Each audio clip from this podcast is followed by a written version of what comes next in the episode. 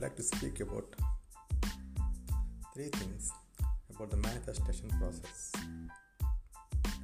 The first thing is beliefs. The second thing is clearing the beliefs.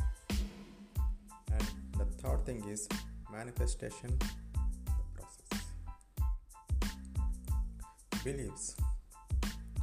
Every individual do not born certain beliefs.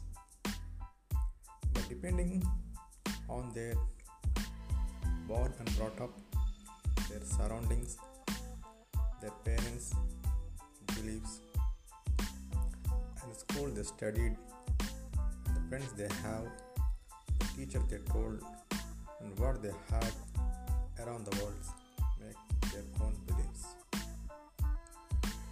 These beliefs will continue until the individual ad- until the individual thinks the beliefs what he had is not correct.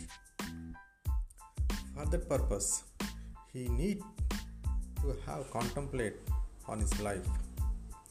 He should think about is that my beliefs are or my beliefs are correct are my beliefs taking the life are my beliefs creating the life I want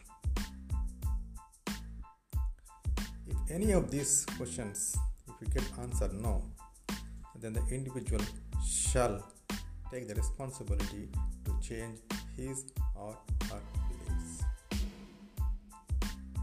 For that, he need guidance. A guidance for future possibilities. That he can find it through books or meeting with new friends or joining in new groups or clubs. He may need to attend some training courses and he may need to get some guidance to change his beliefs.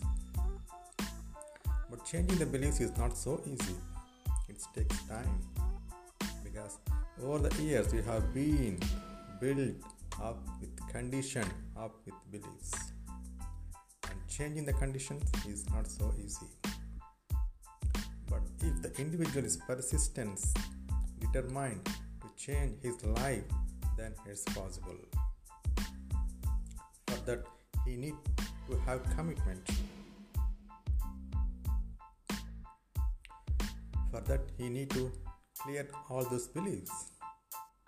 To clear all those beliefs, he may take advice from the mentors or guides. For that, he may need to do some contemplation about his present thoughts and to think about in future what he want to become for that he need to write a set of beliefs what he had right now and to refresh those set of beliefs with a new refresh statements possible. It's possible for any individual to change his beliefs his current beliefs his current lifestyles his current possibilities. Only thing is he need to be get up and do the things